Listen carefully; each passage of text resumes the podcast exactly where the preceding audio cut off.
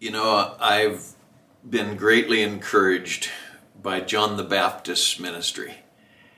He was the one called to go before our Lord Jesus Christ and prepare the way for him. And amazingly, his whole ministry was uh, prophesied and written down almost for him in the book of Isaiah, chapter 40. Clear the way for the Lord in the wilderness. And in that chapter, he says, What should I call out? Because he's told to call out. And he says, What should I call out? And I want to read just uh, verse 9 of that chapter. Get yourself up on a high mountain, O Zion, bearer of good news. Lift up your voice mightily, O Jerusalem, bearer of good news. Lift it up, do not fear. And John was the spokesman for God, the spokesman for the whole nation. He called the whole nation to repentance, and he was told to cry out. And he said, What should I cry out? Say to the cities of Judah, Here is your God. Here is your God.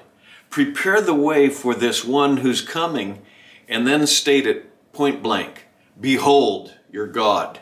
Here's your God.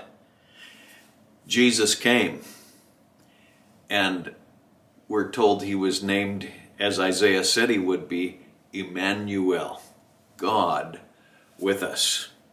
And John's whole ministry was to point people to Jesus. Great picture for us. Uh, you and I can never focus too much on Jesus Christ. Fix your eyes on Jesus, the book of Hebrews says. And uh, John, such a model for us.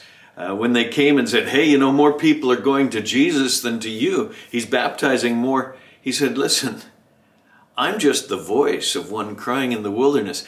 I'm the best man, but I rejoice that the bridegroom is here.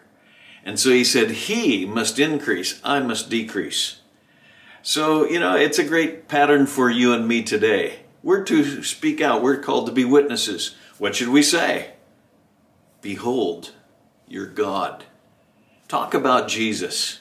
Point people to Jesus.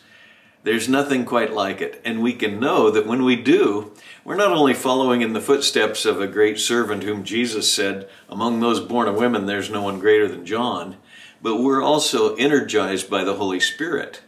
Because the same Holy Spirit who filled John fills you and me, and he came to glorify Jesus.